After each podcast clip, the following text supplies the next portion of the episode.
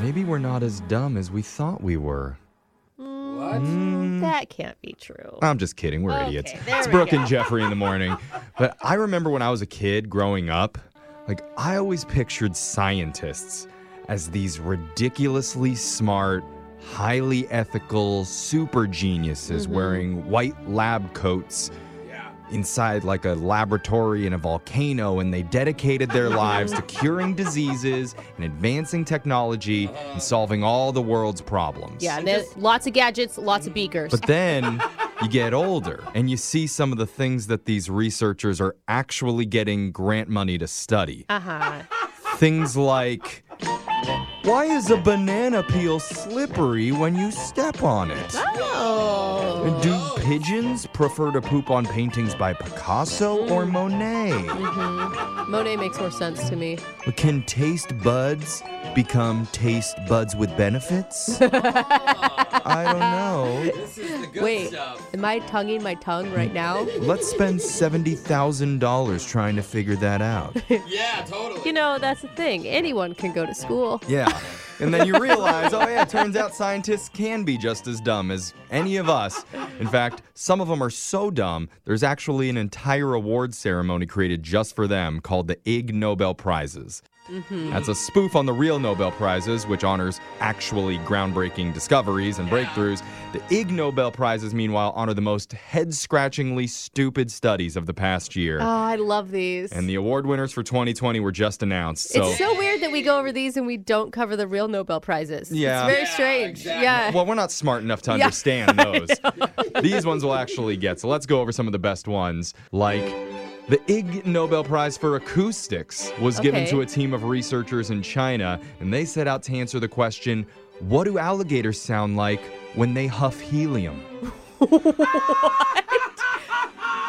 you even get an alligator to hop I helium? don't know. I want to know though. They put them in a hyperbaric chamber and then pumped helium into it, and then they listened to the noises the alligator made. These guys are high, right? Like, there's no way you would come up with this idea sober. Yeah. The alligators just die. They're like, whoops. Well, uh, we forgot the oxygen, Oh, yeah. didn't That's we? the wrong- Dang it.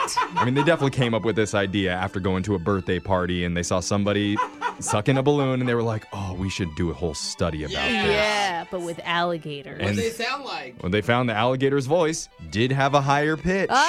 Ah! Oh! So wait, the helium did the same thing to an alligator's voice box as it Yeah. does to ours. The Ig Nobel Prize for Psychology went to a duo of researchers who tried to determine if the shape of your eyebrows could be a sign of narcissism. Whoa.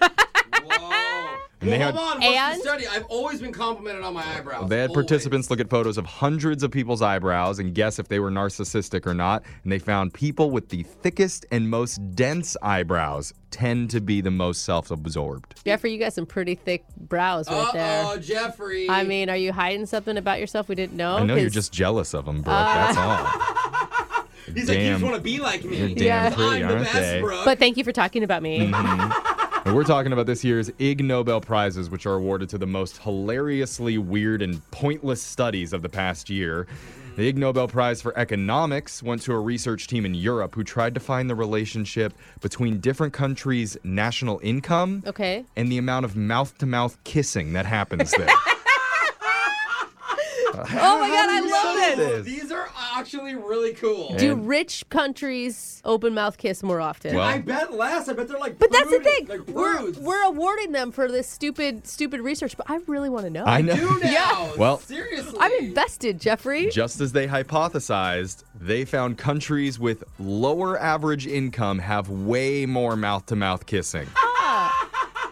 Interesting. I thought it would have been the other way around. And actually, not all the prizes go to scientists. Okay. Like the Ig Nobel Prize for Peace was awarded to both the governments of India and Pakistan.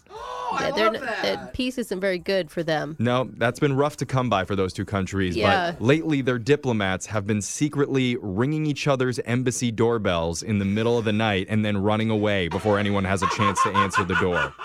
They're doorbell ditching each Yeah. other. This is great. Their diplomats are trolling each other at the Oh my embassy. God. Dude, what they need to do is put the poop in the brown Ah, bag yeah. and light it on Yeah, I fire. know. bro. That's That's a gonna good start one. a war, dude. The Ig Nobel Prize for Management went to five professional hitmen in Guangxi, China. What? Okay. Him then being a- rewarded? Well, because one hitman was hired to take out a guy over some real estate business dispute, Uh-huh. but for some reason he didn't want to actually commit the murder, so he subcontracted the job to Ah. Uh-huh. a different hitman for a smaller fee, who subcontracted the job to another hitman for an even Oh, smaller fee, who subcontracted it to a fourth guy, who subcontracted it to a fifth guy, and the fifth guy never did it, Ah. so the hit never happened. See, you know, that's what I always say. Can't find a good hitman these Yeah. days. And then fi- Hire local. And finally, the Ig Nobel Prize for Material Science was awarded to a team of researchers from Ohio who conducted an actual study to determine whether knives made out of frozen human feces are viable cutting tools. Oh, gross. That is so gross. Poop knives? And what are they cutting? The two colleagues spent eight days Shut up. pooping in a bag Oh my and God. Oh then fashioning knives out of it. my God. Then they froze it. And once No. they were frozen, No. they tested the turd knives on some pig meat.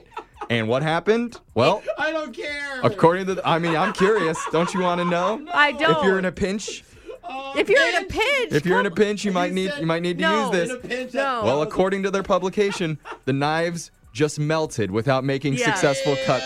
So after Ew. days of research, they had to conclude knives made from frozen poop What? are Gross. not good to cut that, with. that They is- were like watching Naked and Afraid, and they're Yeah. like, man, if these guys were in the wilderness and they could make their own knives. That's true. But this is the one time someone would be like, no, no, no, don't do the dishes. Yeah. Don't Yeah. wash the knives. For one, I'm very thankful that they did that study because I was this close to buying a set off QVC.